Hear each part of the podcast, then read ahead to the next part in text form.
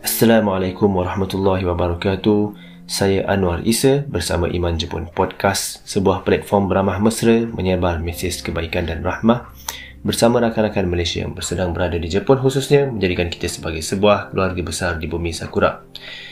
Buat para pendengar, like, follow FB kami di Ikram Muda Antarabangsa Jepun, IG at iman underscore JPN sertai channel telegram kami di t.me slash imanjepun t.me slash imanjepun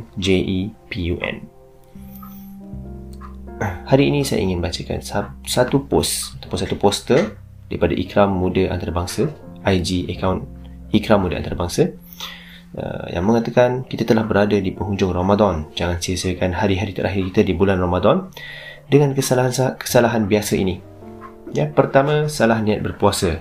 Kita berpuasa untuk mengejar takwa Allah bukan dengan niat untuk menjadi kurus atau mengikut trend semasa.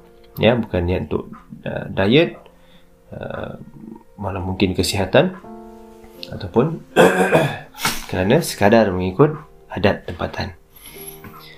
Boleh untuk niat untuk uh, ni, tapi uh, yang utamanya adalah mengejar takwa Allah Subhanahu Wa Taala.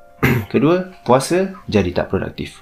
Ada yang jadikan puasa sebagai alasan untuk tidak produktif dan ini memberikan satu perspektif negatif kepada orang bukan Islam terhadap agama kita. Kemudian, berpuasa asalkan cukup syarat. Puasa hanya puasa. Bulan Ramadan adalah uh, membuka banyak peluang untuk menambah pahala. Jadi, isikan dengan banyak amalan sunat. Uh, jadikan bulan Ramadan adalah satu bulan Uh, satu peluang untuk menambah uh, amal kebajikan, amal kebaikan kita yang sama ada untuk diri sendiri ataupun untuk orang lain dan untuk orang lain. dan yang terakhir, tidak menjaga lidah, mata dan telinga. Jadikan Ramadan sebagai satu fasa pembersihan hati dan mengawal nafsu dari melakukan maksiat melalui pertuturan, penglihatan dan pendengaran. Jadi, puasa bukan sekadar menahan lapar dan dahaga, tapi kita harus menjaga lidah, mata, telinga dan hati. Wallahu alam. Wassalamualaikum warahmatullahi wabarakatuh.